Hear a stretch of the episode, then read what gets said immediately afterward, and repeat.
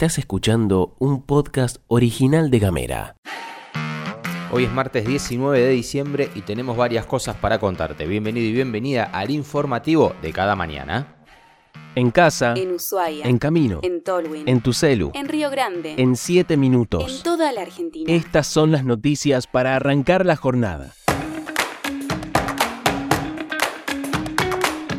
Muy buenos días, ¿qué tal? ¿Cómo estás? Qué lindo que es reencontrarnos como hacemos cada mañana y arrancamos con información de aire libre contándote que la crisis por falta de pago a empresas por parte de los OSEF deja en evidencia la precaria situación de pacientes que dependen de atención domiciliaria. En este contexto, Ana Ortiz, cuidadora de la empresa RG Salud, tercerizada por OSEF, reveló que no reciben pagos desde hace tres meses y medio. La falta de remuneración llevó a la suspensión de servicios, afectando por ejemplo a pacientes como Talo, un joven de 19 años con retraso madurativo severo. La madre de Talo, Rosana, habló en aire libre y dijo que esta situación por parte de OSEF deriva en la falta de atención para su hijo. A pesar de reuniones y acuerdos firmados con la obra social, la situación persiste generando incertidumbre y malestar entre los afectados. La falta de cobro no solo impacta en la continuidad de la atención domiciliaria, sino que también afecta emocionalmente a los pacientes que establecieron vínculos con sus cuidadores, algo que es clave en este tipo de acompañamiento terapéutico. Según reveló Rosana, lo que hizo la obra social fue directamente cambiar de empresa. A instancias de Desde las Bases te contamos que una situación similar se está dando en el plano de los medicamentos. A partir de ahí conocemos que en Río Grande se redujo la cobertura de OSEF a una sola farmacia, que además no está recibiendo stock desde Buenos Aires. Según cuenta un afiliado en el citado medio, la obra social no da respuestas ni soluciones y lo que dicen es que el afiliado debe ir a negociar directamente con la farmacia.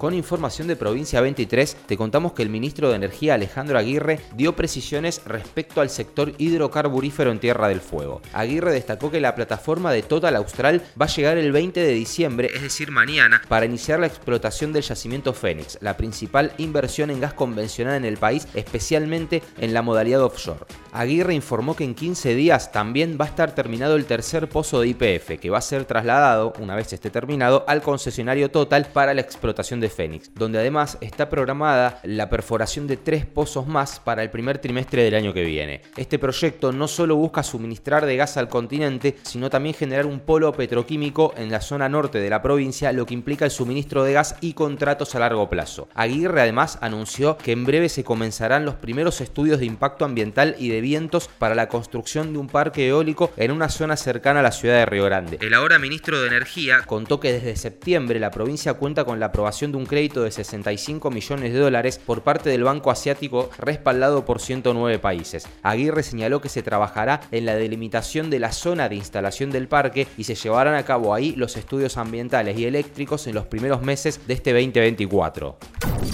el directorio del Banco Central implementó una reducción en la tasa de interés de los plazos fijos, que pasó del 133% a un 110% nominal anual. Esta medida, según informaron, busca abordar el excedente de liquidez en un contexto de elevada inflación, es decir, la teoría clásica de planchar el circulante de pesos. Esta modificación en las tasas de interés podría tener repercusiones en el mercado cambiario, particularmente en el dólar MEP y en el dólar blue, puesto que si para un ahorrista no es negocio el plazo fijo, este podría pasar directamente su guita al dólar, provocando una suba de la cotización. Algo que en otras épocas ha demostrado tener impacto en precios. Esta medida se presenta en un momento de fuerte devaluación y una inflación que se espera sea elevada, lo que agrega además, digo por la baja de la tasa de interés, un elemento adicional de incertidumbre en el plano económico de la República Argentina el gobierno nacional tendrá hoy una reunión con los gobernadores en la Casa Rosada, marcando así el inicio de una serie de encuentros institucionales entre el Poder Ejecutivo y los líderes de las provincias tras la implementación de las primeras medidas de ajuste lideradas por el ministro de Economía Luis Caputo. La cita se presenta en un momento de tensiones debido a la reducción de las transferencias discrecionales a las provincias y los movimientos y rumores en torno a la vuelta o no del impuesto a las ganancias. Esto en TDF no es agenda, pero en muchas provincias sí, puesto que este es un impuesto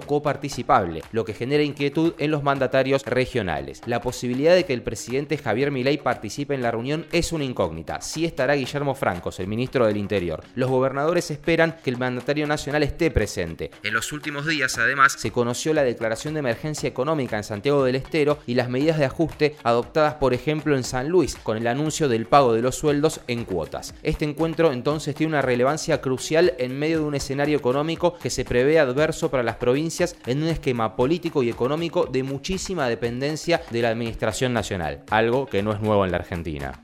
Seguí nuestros contenidos en gamera.com.ar. Llegamos al final de la pastilla de Gamera, te agradecemos mucho que nos hayas acompañado hasta acá. Estamos transitando la última semana de la pastilla de Gamera de este año. Después te cuento mejor igual. Este podcast fue producido por Mica Maldonado, que se ha tomado vacaciones, fue producido por otras personas, pero le mandamos un abrazo a Mica Maldonado. Editado por Julián Melone, que está firme como estatua de cemento, y por Gastón Lodos, quien te habla. Te agradecemos mucho que tengas una gran jornada de martes y si te parece nos escuchamos mañana. Que tengas una buena jornada y muchas